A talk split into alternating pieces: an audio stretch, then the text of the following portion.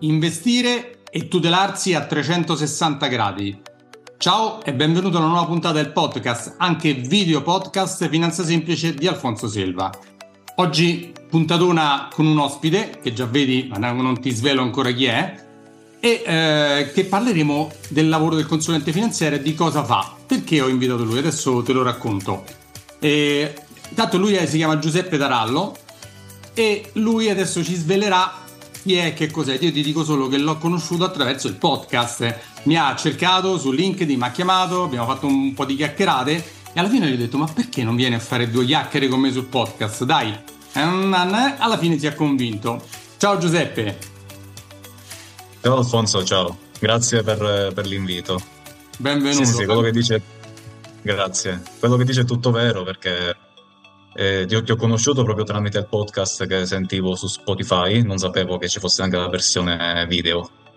E, ehm, diciamo che mi, mi si è piaciuto perché condividevo e condivido ancora oggi tanti principi eh, su quello che è il mestiere del consulente finanziario, eh, che per molti rimane ancora un, un, mistero ed è ancora molto spesso legato anche alla, alla parola promotore quindi promotore finanziario che era la definizione che si faceva mh, mm, al, penso una ventina di anni fa su quello che è il, il, il mestiere del, che poi oggi in realtà è consulente finanziario. Giuseppe approfitto per ricordare a tutti che possono vedere il video su YouTube Finanza Semplice e gli audio su tutti i canali podcast dovunque vogliono e ho fatto anche un canale Telegram chiamato Finanza Semplice dove potete venire lì e farmi domande, eh, pormi quesiti, chiedermi di parlare di cose, insomma ci metterò dei contenuti dove faremo, ho creato pochissimo l'altra settimana, quindi chi vuole eh, per continuare a parlarci insieme, perché qua insomma è più unidirezionale, non è multidirezionale, è un po' complicato. Invece lì chi vuole può andare su Telegram e mi trova, finanza semplice. Allora, dai Giuseppe, ho detto, non ho detto ancora niente, racconta un po' chi sei, che fai. Ok, io sono un eh, consulente finanziario abilitato all'offerta fuori sede, che significa che sono iscritto all'albo tenuto dall'OCF. Eh, però in questo momento in realtà non sto facendo l'attività di consulente, eh, sto lavorando per un'università privata eh, e faccio sia il tutor che anche il formatore su mh, determinate materie come macroeconomia, economia dei mercati finanziari, eh, quando gli studenti lo, lo richiedono. È Quindi un professore. Mia... Sei un professore. Ma, diciamo eh, di sì. sei il famoso professore, professore, di economia, dai, di queste cose. Sì. Ma eh, non volevo utilizzare la parola professore o docente perché in realtà eh, è diciamo un'altra cosa. Io sono, mi definisco un formatore. Però ho un passato chiaramente da consulente finanziario. Quando consulente finanziario è stata la mia prima attività lavorativa dopo la laurea. Io sono laureato in giurisprudenza, però non ho mai fatto un mestiere legato propriamente all'aspetto legale. Quindi sono fin da subito entrato in banca, quindi sono stato un consulente finanziario sia per una delle banche più grosse, diciamo più, anche più famose, più sponsorizzate qui in Italia. Poi, dopo circa due anni di esperienza lì, sono andato in un altro istituto finanziario che non, non fa soltanto prodotti finanziari, quindi non si occupa soltanto di prodotti finanziari, ma fa anche altre cose come spedire lettere, e consegnare pacchi, quindi penso che sia abbastanza semplice intuire. Quindi diciamo, tu sei un collega che per il momento non fa il consulente finanziario, hai esatto. tutti i titoli, hai l'esperienza, anche se sei molto giovane, ma insomma già l'esperienza l'hai, l'hai fatta e te ne sei andato via, diciamo che hai voluto dire mm, meglio che non lo faccio. Ci vuoi raccontare, mi vuoi raccontare quello che mi hai detto, poi raccontalo come vuoi tu, perché hai detto basta sia alla prima sia alla seconda esperienza? Allora, ehm, l'attività di consulente finanziario è un'attività mh, mm, molto complessa. Eh, molto spesso i clienti, anche incolpevolmente, eh, cercano non di sminuire, però di semplificare l'attività del consulente finanziario, tanto vai lì, mi vendi due o tre fondi e alla fine quello che ci guadagni sei sempre tu consulente, io cliente, chissà come vanno i mercati. E... e poi si, si, vede a lunga corsa. In realtà non è proprio così, perché dietro l'attività del consulente finanziario c'è, mh, almeno di chi lo fa seriamente, c'è un uh, lungo percorso di studio, di preparazione prima e un continuo aggiornamento poi, in quanto il mercato è un qualcosa che non si può mai prevedere. Non ho mai conosciuto di qualcuno che abbia previsto i movimenti di mercato eh, I Fuffaguro, specialmente... Giuseppe, i Fuffaguro, quelli sì, eh? I Fuffaguro ah, lo sì? sanno, quelli sì, quelli sanno tutto, sanno dove investire, quale cripto comprare, dove mettere i soldi, le famose rendite passive che adesso tutti eh, vogliono fare la rendita passiva. Lo dai, loro lo sanno tutte, eh? ti fanno diventare ricco in poco tempo, lo sapevi? Allora, sinceramente no, sono ignorante in questo, quindi, però preferisco rimanere nella mia ignoranza. Quindi hai fatto questa esperienza e cos'era che, che non andava in questa grande banca, in questa grande banca e spedizione?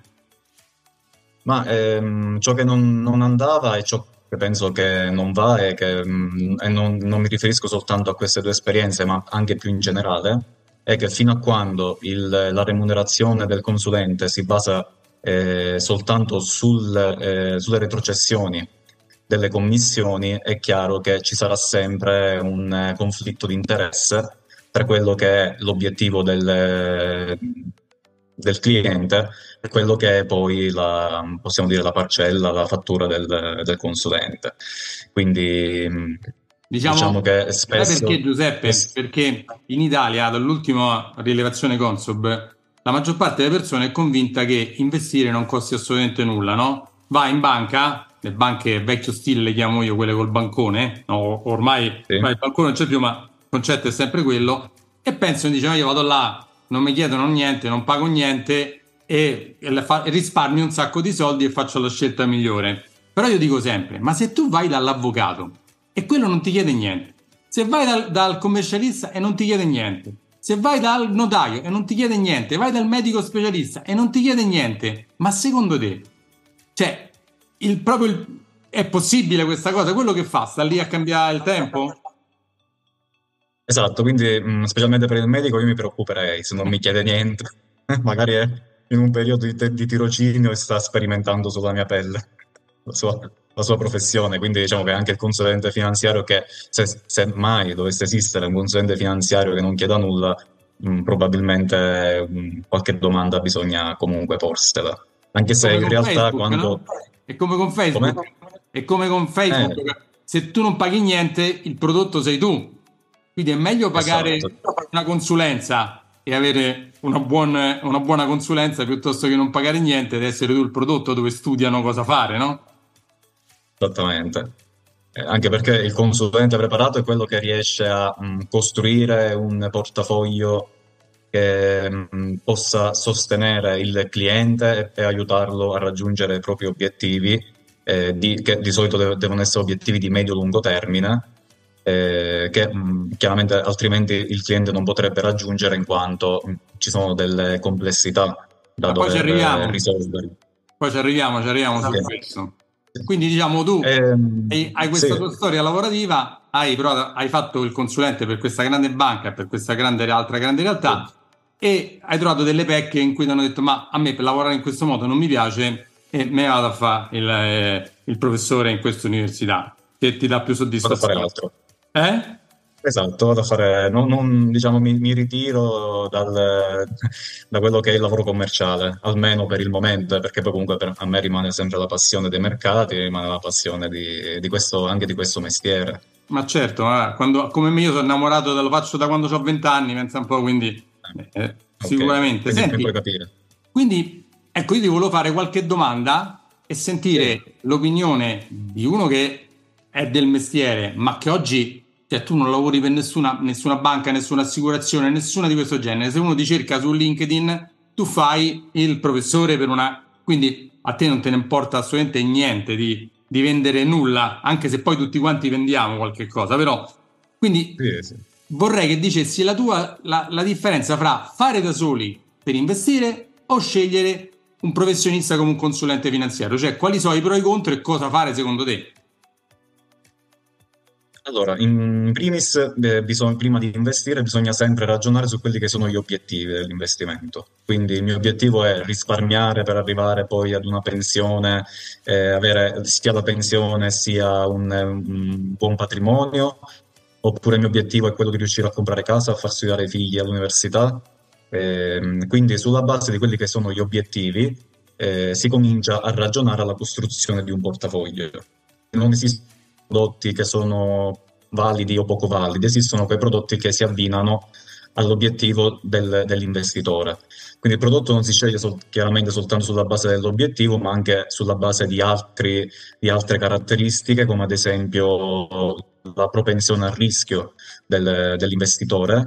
Eh, e chiaramente in, nel, potremmo dire nel mare magnum del, dei prodotti finanziari che ci sono oggi all'interno del mercato, una persona che mm, può essere nella vita anche il professionista nel, suo settore più esperto di questo, di questo mondo, non riuscirà mai a um, costruire un portafoglio performante.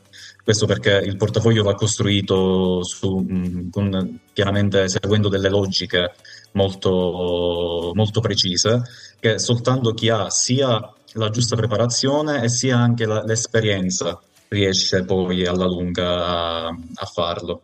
Quindi Giuseppe, Quindi, investire da soli secondo te è la scelta migliore? No, mh, mm, assolutamente no, eh, perché intanto dobbiamo distinguere, perché oggi se tu parli con i giovani, per loro investire è fare trading, sì. quindi trading ad alta frequenza in brevissimo periodo, quindi io investo 10 oggi e domani voglio 100. Quindi questo è un, diciamo, un settore che non quello appartiene... È speculare. Quello è speculare, esatto, non è investire. Quella è speculazione, ci sono dei margini di guadagno anche molto alti, chiaramente se si sa fare. Se non si sa fare ci si brucia il patrimonio anche nell'arco di, di pochi minuti, di pochi secondi, perché basta veramente che eh, non so se tu hai mai visto le candele giapponesi, che sono quegli sì. schemi del trading di alta frequenza in cui quando la candela va giù hai praticamente già perso metà del patrimonio e poi magari dopo un secondo va di nuovo su, quindi chiaramente si parla di gioco d'azzardo e non di, investimento. Giuseppe, a me piace citare in questo momento quando parliamo di fai da te, del trading online, di queste cose qua, che ricerca Consob, non ricerca Alfonso Selva o Giuseppe, il 98% di chi fa il trading online perde perché lo fa da non professionista. Poi ci sono dei singoli professionisti che fanno solo questo. Io non lo sono, non lo, non lo faccio, io non lo so fare, però io l'ho intervistato. Quello fa solo quello e quello, quello fa lavoro e il suo lavoro è fare 10 scommesse, 7 le vince, 3-4 le perde e alla fine porta a casa un guadagno. Ma non è che lui, quello che fa il trading online, l'investitore sul mercato tutti i giorni, vince sempre, scommette sempre e va sempre bene. Non è così.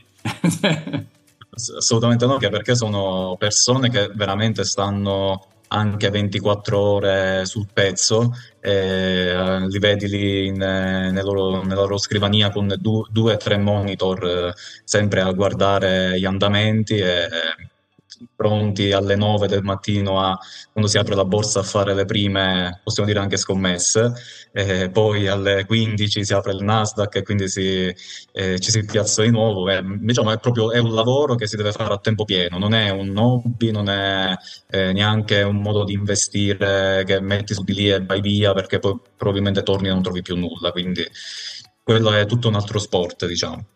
Senti Giuseppe, Mentre come sì. scegliere con chi investire? Nel senso, scegliere di fare da soli abbiamo detto scegliamo un professionista. Scegliere la classica banca vecchio stile, scegliere un consulente finanziario, cioè quali sono i pro e i contro? Tu che ci hai lavorato e sai, io lo so, ma vorrei che lo dicessi te, quali sono i criteri da andare a scegliere con chi farlo? Allora, se mh, mm, ci si affida alla banca vecchio stile perché magari molti di noi hanno anche il conto corrente nella banca vecchio stile, che magari i nostri genitori avevano il conto corrente nella banca vecchio stile, quindi noi di conseguenza quando siamo entrati nel mondo del lavoro abbiamo aperto anche il conto corrente nella banca X.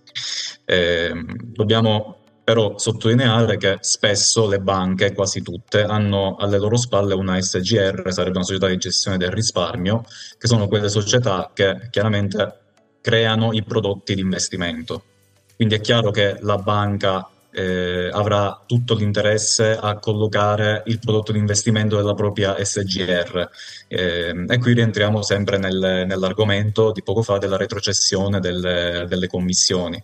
Quindi è chiaro che è diciamo, un circolo vizioso, la banca che ti propone quel prodotto lì, che magari è anche un prodotto valido, cioè non, non dobbiamo demonizzare il prodotto, il prodotto può essere anche valido, però mh, non c'è quella chiarezza sulla mancanza delle, del conflitto di interessi che chiaramente il, l'utente medio neanche riesce a percepire questa situazione perché Giuseppe. l'utente medio gli vendi, gli vendi un, un, fondo Anima, gli vendi un fondo Eurison, gli vendi un fondo, cioè mh, è un fondo di investimento, non, non, va a vedere tutte le logiche che poi ci sono dietro. E come io faccio sempre, cerco di fare un paragone per spiegare nel mondo normale delle persone che fanno altre, non fanno il lavoro nostro, è come se tu vai al supermercato e quel supermercato c'ha solo i prodotti barilla. Tu vuoi la pasta di cecco? Non c'è. Vuoi la pasta? Non c'è. Dice io voglio la pasta. Ecco, c'è solo questa. Dice, ma l'altra? E eh no, niente, e quella banca ti vende solo quello. E poi vende, non fa, non, fa, non, non, non fa ti dà una cosa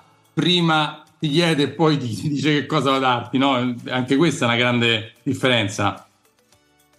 Sì, sì, assolutamente. La banca, mh, chiaramente, per essere poi sostenibile lungo, nel lungo periodo, ha tutto l'interesse a vendere quasi esclusivamente i propri prodotti.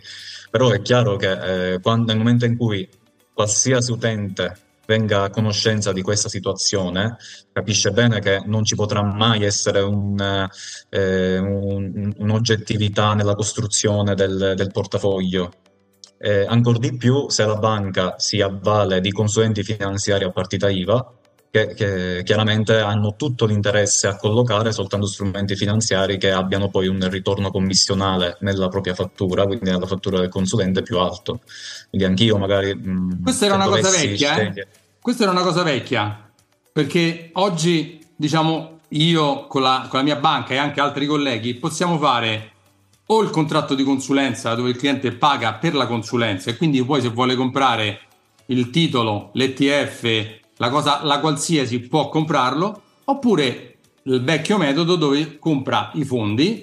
Chiaramente io dico che bisogna avere tutti i fondi presenti sul mercato, quindi per non essere come dici te avere solo i fondi del, della, della banca e basta, ma potete scegliere fra anche i fondi delle banche concorrenti. Quindi potete scegliere per il cliente liberamente quello che vuoi sul mercato che esiste. Quindi ci stanno, si può, ormai non c'è più come la cosa del consulente finanziario indipendente che può fare lo posso fare pure io, non c'è, non c'è più nessuna differenza. e qui è stata anche la comunità europea che ha, spinto e sta spingendo molto su quella che è poi la MIFID 3, eh, che prevede appunto la remunerazione del consulente proprio sulla base della consulenza e quindi non, su, non esclusivamente sulla base della retrocessione delle, delle, commissioni, anche perché il consulente sta facendo una consulenza, così come, così come la fa un avvocato, una consulenza legale, viene pagato soltanto per la consulenza legale senza ancora neanche essere entrato in tribunale, così come anche il consulente fa una consulenza, quindi ti consiglia di acquistare il bot invece del CCT per fare diciamo, un esempio generico e quindi cioè, mh, e quella è una scelta che il cliente non avrebbe fatto se non si fosse eh, servito, tra virgolette, del, del servizio appunto del, del, consulente finanziario. Quindi questo eh, assolutamente sì. Senti, Poi, mh, Altra domanda, che vuol dire, io lo spiego ogni tanto, però mi piace anche se lo vediamo come lo spieghi tu, fare un piano finanziario? Allora, fare un piano finanziario vuol dire ehm, decidere quali sono i... quindi partire dall'obiettivo, quindi partire dalla fine. Quindi il mio obiettivo sarà questo. Obiettivo ed esigenze punto... della persona, perché poi ognuno è diverso, no? Chiaramente. Sì, sì, come, così come anche poi magari gli obiettivi in corso d'opera possono cambiare cioè per me che ho 30 anni e l'obiettivo è banalmente comprarmi il macchinone, no? Per una persona che ne ha, che poi magari anche io stesso, tra dieci anni dico no, il mio obiettivo adesso è non più quello, ma qualcosa di più concreto, di più utile per... Magari ti sposi, fai un figlio, due figli, sì. eh, cioè, cioè, ti cambia il mondo completamente, poi magari a 60 anni hai un altro obiettivo ancora, perché magari i figli sono grandi, quindi gli obiettivi e le esigenze cambiano nel tempo, però cambiano. il piano finanziario va calibrato su questo, no? Va calibrato su questo e bisogna tenere in considerazione in primis che quando si parla di obiettivi col consulente finanziario si parla di obiettivi di quantomeno medio-lungo termine, se non di, proprio di lungo termine. Quindi non ci si deve aspettare che il proprio portafoglio nel momento in cui viene eh, costruito no, debba per forza darmi una plusvalenza del 25%. Magari può, può capitare, mh, chiaramente sono cose diciamo, molto rare. Però mh, dobbiamo eh, prendere in considerazione che il mercato no, non è prevedibile, quindi possiamo avere momenti di down, momenti di up, momenti di down molto grave, come momenti di, anche di euforia eh, chiaramente più entusiasmante, però poi il, il giudizio su quello che è stato il piano si fa soltanto alla fine. Se noi oggi prendiamo su internet, possiamo andare sul sito di qualsiasi anche SGR e fare una simulazione su un, eh, su un investimento con PAC, che sarebbe il piano di accumulo, su un qualsiasi fondo, vediamo che dal 2008, mettiamo 10 anni, fino al 2018, quel fondo lì, come può essere anche azioni internazionali, azionario internazionale, ha comunque fatto una plusvalenza importante. Questo perché? Siamo nell'ordine fondo... del 150-200% in questo, in questo periodo lì. Sì, eh, sono veramente poi quando si vedono quelle percentuali magari neanche ci si crede che ce n'è impossibile, però se si va a vedere poi in realtà è così. E consideriamo che dal 2008 ad oggi ne abbiamo viste tante, mm. abbiamo visto la crisi del 2008 per l'appunto, abbiamo visto quella del 2011 per noi qua in Italia, eh, siamo passati poi per quello del, negli Stati Uniti con le elezioni di Trump nel 2016 che ci fu un, un piccolo terremoto, dopodiché abbiamo avuto il Covid, quindi il mercato è, storicamente ha fatto sempre un po', un po', bene, chiaramente un po' male quelle, per quelle che sono le, le, vicende che accadono. Se prendiamo ad esempio oggi, ci troviamo in una situazione un po' difficile da interpretare, perché siamo in un periodo in cui la Fed e la BCE continuano ad aumentare i tassi di interesse nella, nella speranza di fermare le, l'inflazione. Quindi in una circostanza del genere è necessario chiedersi seriamente qual è il migliore strumento per investire, se è questo il caso di entrare ancora con uno strumento indicizzato all'inflazione, se invece ormai è troppo tardi perché magari ci si aspetta nella seconda metà del 2023 che l'inflazione inizi, e ci, ce, lo, ce lo auguriamo, inizi a calare, quindi nella sua fase calante. Bisogna eh, diversificare, okay. fare un piano finanziario a lungo termine, è quella la soluzione. La, diversi- la diversificazione diciamo che è sempre la prima regola quindi se si punta una somma di denaro su più cavalli c'è più, c'è più possibilità chiaramente di vincere. Se si punta tutto su uno o due cavalli è molto probabile che invece l'investimento non avrà poi l'effetto sperato. Però se fai un piano finanziario e lo rispetti nel lungo termine, alla fine il risultato arriva. Il problema è che quelle persone, se qualcuno dal 2008 al 2018 dice ma io non ho guadagnato niente, niente, lo sai perché? Perché magari è uscito e rientrato, è uscito e rientrato, è uscito e rientrato, è uscito e rientrato. Quando è uscito ha perso, quando è rientrato quando le borse stavano in alto, poi se mette paura esce quando le borse stanno in basso, eh, fa, sempre, fa sempre il contrario. Sì. No? Sì, esatto, chiaramente è più facile farsi prendere eh, dalla, dall'entusiasmo ed entrare quando la borsa è già alta, ma quindi chiaramente capisci che quando la borsa è già alta, non dico che non può fare altro che scendere quello strumento lì, però probabilmente avremo una flessione di quello, di quello strumento finanziario, quindi per questo ci si affida al consulente finanziario, quindi sia perché il consulente finanziario conosce la, la situazione e sia perché il consulente finanziario è privo nella gestione del denaro altrui è privo di, quei, di quelli che vengono considerati, che vengono detti anzi bias cognitivi, che sono per l'appunto quelle, mm, come dire, eh, quegli elementi che eh, tutti noi, anche i consulenti finanziari chiaramente, eh, si fanno influenzare da questi elementi senza neppure che ce ne accorgiamo. Quindi però questi bias cognitivi sono ancora più marcati quando noi stiamo ragionando sto denaro, quindi chiaramente entra in gioco la paura di, di, far male, di perderlo. E molto spesso quindi chi sta perdendo su uno strumento finanziario è spinto a uscire dallo strumento finanziario per non fare ulteriori danni e quindi per limitare quelli che sono i danni. In realtà magari la cosa logica sarebbe proprio quella di entrare in quel momento ulteriormente sullo strumento finanziario oppure di attivare un piano di accumulo perché poi aspettando anche qualche anno ci renderemo conto che essere entrati a quel prezzo lì e avendo quindi acquistato più quote, se parliamo di, di fondi, quindi avendo acquistato più quote, questo ci permette in un momento di mercato positivo di avere una plusvalenza ulteriore rispetto a quella prevista. Senti Giuseppe, io ho intitolato sì. la nostra chiacchierata Investire e tutelarsi a 360 gradi. Perché dico tutelarsi? Perché per me è importantissimo. Vuoi dire la tua sul discorso della tutela? Cioè, se io investo e non mi tutelo, mh, mm, ho fatto un grosso sbaglio secondo me. Non so come la pensi tu. Assolutamente sì. Eh, lasciami dire pure che l'Italia è uno dei paesi più sottoassicurati in Europa. Eh, questo per due motivi. Il primo motivo chiaramente di carattere proprio eh, culturale, in quanto l'italiano non riesce a spendere quei soldi per tutelarsi perché lì non ne vede il val- in quel momento lì non vede il valore potenziale del, di quello che è invece la, appunto la, l'importanza di, di, tutelarsi da quelle che sono le vicissitudini della vita, perché purtroppo quelle non, non le possiamo prevedere. E poi perché secondo me c'è anche un motivo, una motivazione proprio di, di carattere legislativo, che semplice fatto che in Italia l'unica assicurazione obbligatoria, almeno ad oggi, è quella RC Auto. Quindi immaginiamo che se non ci fosse l'obbligatorietà di farsi l'RC Auto, penso che tanti italiani non farebbero neanche quella. Sarebbe veramente una, una giungla poi. Quindi la, il senso di tutelarsi qual è? Il senso di tutelarsi è semplicemente di tutela, di trasferire il rischio di un qualcosa che mi può succedere come partendo dal, dall'evento morte eh, per arrivare anche alla, all'invalidità permanente, eh, nell'eventualità che io debba fare un'operazione importante, nell'eventualità che io a causa di un infortunio possa anche rimanere invalido e quindi non perdere dei giorni di lavoro eh, oppure non poter più tornare al lavoro, specialmente questo discorso vale per i liberi professionisti che non hanno neanche tutela da questo punto di vista.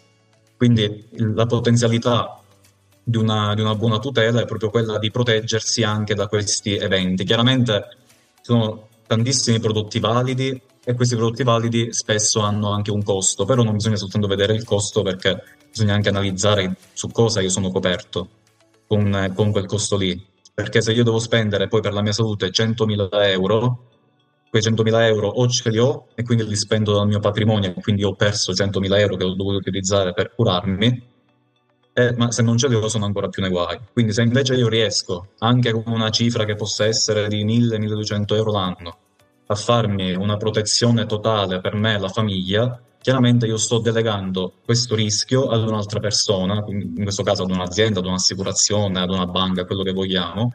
Quindi nel momento in cui trasferisco il rischio sono anche tranquillo da, da quel punto di vista. Però chiaramente è più difficile far vedere la potenzialità dell'assicurazione perché con gli investimenti è più facile in quanto ci sono dei numeri che parlano e quindi nel momento in cui ho fatto una plusvalenza sono conto, guardo il guadagno. Mentre qui chiaramente noi facciamo una scommessa contro l'assicurazione, quindi l'assicurazione scommette che non accadrà mai il sinistro, noi invece chiaramente scommettiamo il, l'inverso e, e, poi chi vince in questa scommessa eh, potrà dirlo soltanto il tempo.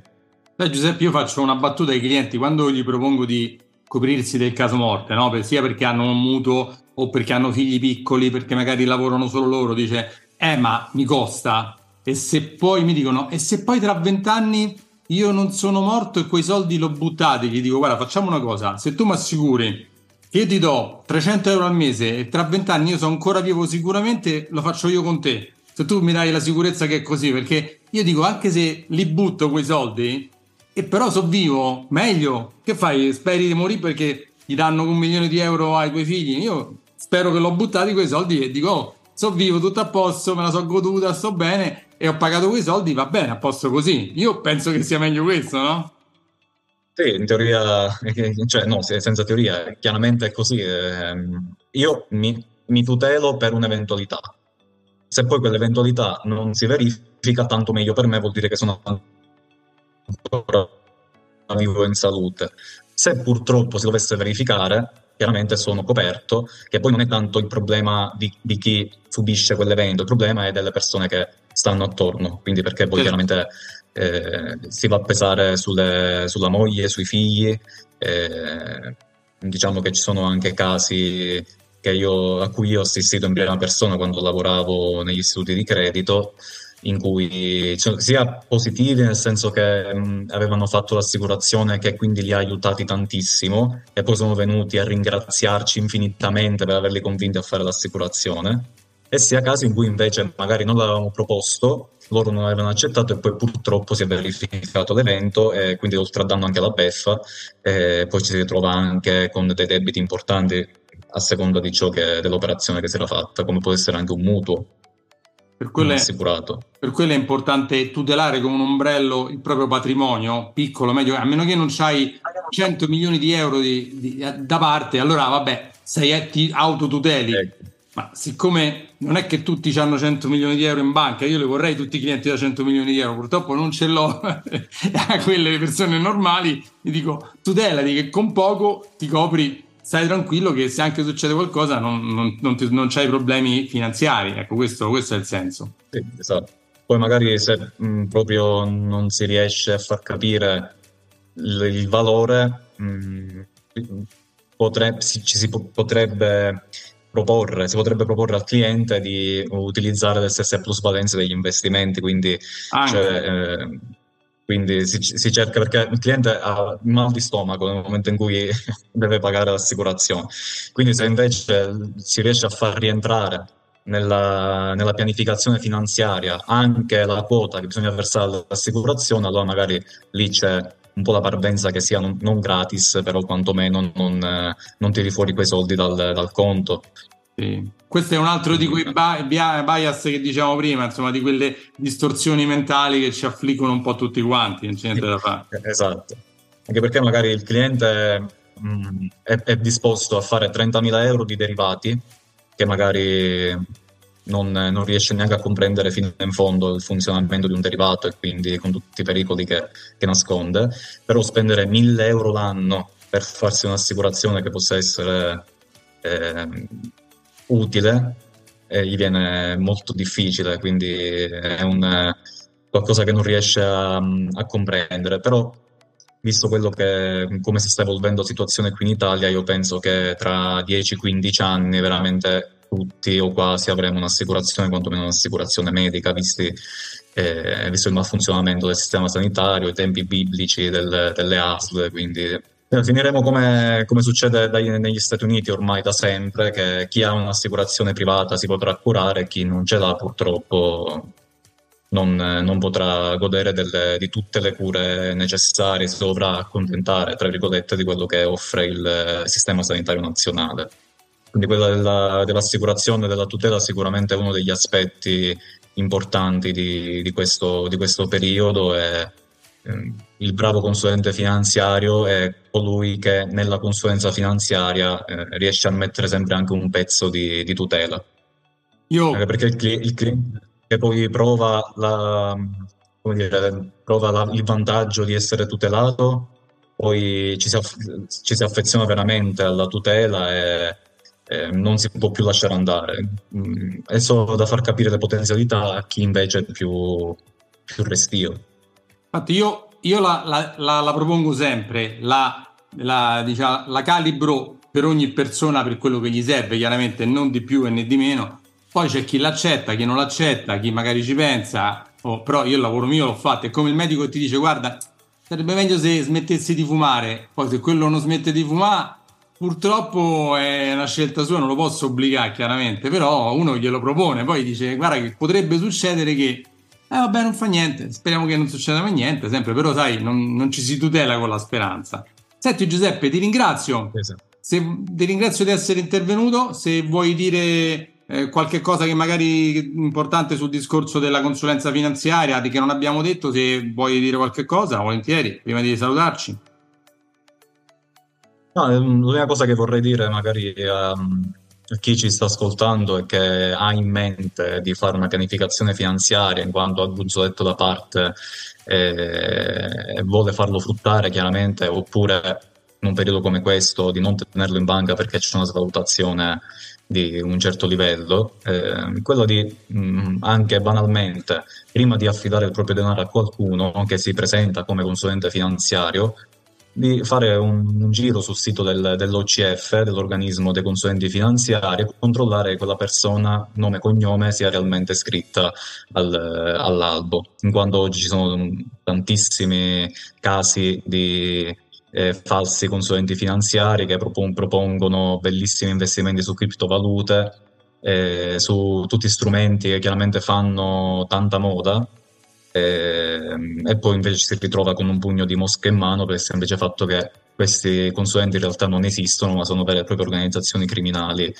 Quindi invece di eh, affidare proprio con, con eh, il, il, massimo, eh, come dire, con eh, la massima serenità affidare soldi a queste persone perché magari ci si fa trascinare dall'amico oppure dalla, dalla possibilità di un guadagno facile, andare da un consulente finanziario per quanto all'inizio possa anche fare antipatia. e, fare una pianificazione finanziaria di lungo termine che poi è quella che, fa, mm, che è, è quella che realmente conta. Sai perché Giuseppe, come dicevi, facciamo antipatia? Perché quando arrivo io gli spiego i pro e i contro, gli dico che la cosa succederà su e giù eh, e poi che gli dico, gli prospetto i guadagni reali che possono esserci nel tempo. Quando arrivano i, questi qua, i, i truffatori, i fuffavendoli, i fuffa, gli dicono no, non ti preoccupare, ti do il 10% al mese e quelli sì, sì, che bello, che bello, poi lo prendono un mese, lo prendono due mesi e poi scompaiono tutti quanti i soldi. Sì, perché nei primi, nei primi mesi i soldi li mettono loro per certo. far vedere che c'è una reale plusvalenza che poi in realtà non sono neanche prelevabili, quindi sono soltanto virtuali, dopodiché scompaiono. Quindi lì le, il cliente magari è più pronto a farsi fregare. Invece il consulente finanziario che magari ti dice che quel, per accedere a quel fondo si paga l'1,50 di commissione perché chiaramente dietro al fondo c'è un lavoro enorme fatto dai gestori, da tutti i collaboratori che cercano di scegliere migliori titoli, l'1,50 è caro. Eh sì. Quindi, questa era una cosa che a me faceva veramente ridere quando lavoravo, perché magari veramente persone scottate da eh, esperienze di questo tipo, di aver perso 10-20 mila euro su investimenti inesistenti, poi veniva da me eh, con il rendiconto in mano, con, eh, evidenziava le voci dei costi. Cioè, questo fondo mi è costato il 2, questo fondo mi è costato l'1, però poi magari alla fine portavano a casa l'8% di plusvalenza reale, eh, però la cosa non andava bene, noi eravamo i ladri. Però affidarsi invece a queste, a queste realtà che in realtà non esistono, a questi, questi fuffavendoli, nel vero senso della parola, non so per quale motivo hanno forse un particolare fascino, viene molto più semplice. Quindi magari l'unica... Io non, non penso di avere la competenza di poter dire a qualcuno di come gestire i propri soldi. Quindi se volete affidarvi al nuovo Elon Musk, fatelo pure. Però magari un giretto sul, eh, sul sito dell'OCF per eh, vedere se quella persona è realmente un consulente finanziario che ha superato un esame, che è iscritto all'albo, che quindi può essere anche oggetto di sanzioni da parte dello stesso albo nel caso in cui metta in pratica delle, delle condotte non idonee, magari potrebbe essere un, una buona arma di difesa.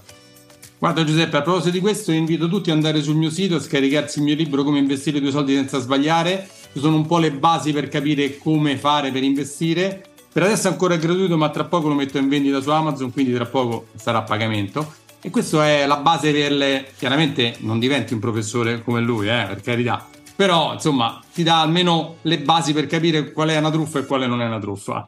Senti Giuseppe, grazie molto veramente, grazie, buon lavoro, buon, buon, buon insegnamento ai tuoi allievi tira su persone Grazie. che sono competenti così quando arrivano da noi già ne sanno e ci parliamo meglio. Eh, va bene, grazie, grazie a te Alfonso.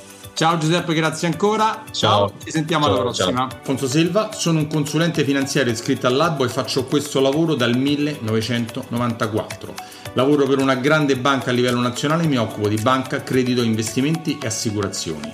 Su questo podcast, eh, video podcast, trovi eh, dei miei monologhi di storie di investimento e interviste a personaggi molto molto interessanti in tutti i campi, sempre nell'ambito finanziario economico. Ciao e ci sentiamo alla prossima. Se sei arrivato fin qui, i miei complimenti perché hai aumentato tantissimo la tua cultura finanziaria. Se hai bisogno di una consulenza mi puoi contattare andando sul sito alfonsoselva.it, scrivendomi a info-alfonsoselva.it e avrai la possibilità di fissare una consulenza con me gratuita di una mezz'oretta. Poi non ti scordare che sempre andando sul mio sito alfonsoselva.it puoi scaricarti il mio libro Come investire i tuoi soldi senza sbagliare, una guida agile e utile per capire le basi dell'investimento. Se ti è piaciuto il podcast o questo video, perché è anche un video, ti invito a lasciare dei like, a lasciare un commento. Se sei su un podcast su Spreaker, Spotify, Apple Podcast, lascia un like, una stellina. Se sei qui su YouTube, iscriviti e lascia anche un commento e chiedimi qualsiasi cosa se non sono stato abbastanza chiaro. Ciao e ci sentiamo alla prossima.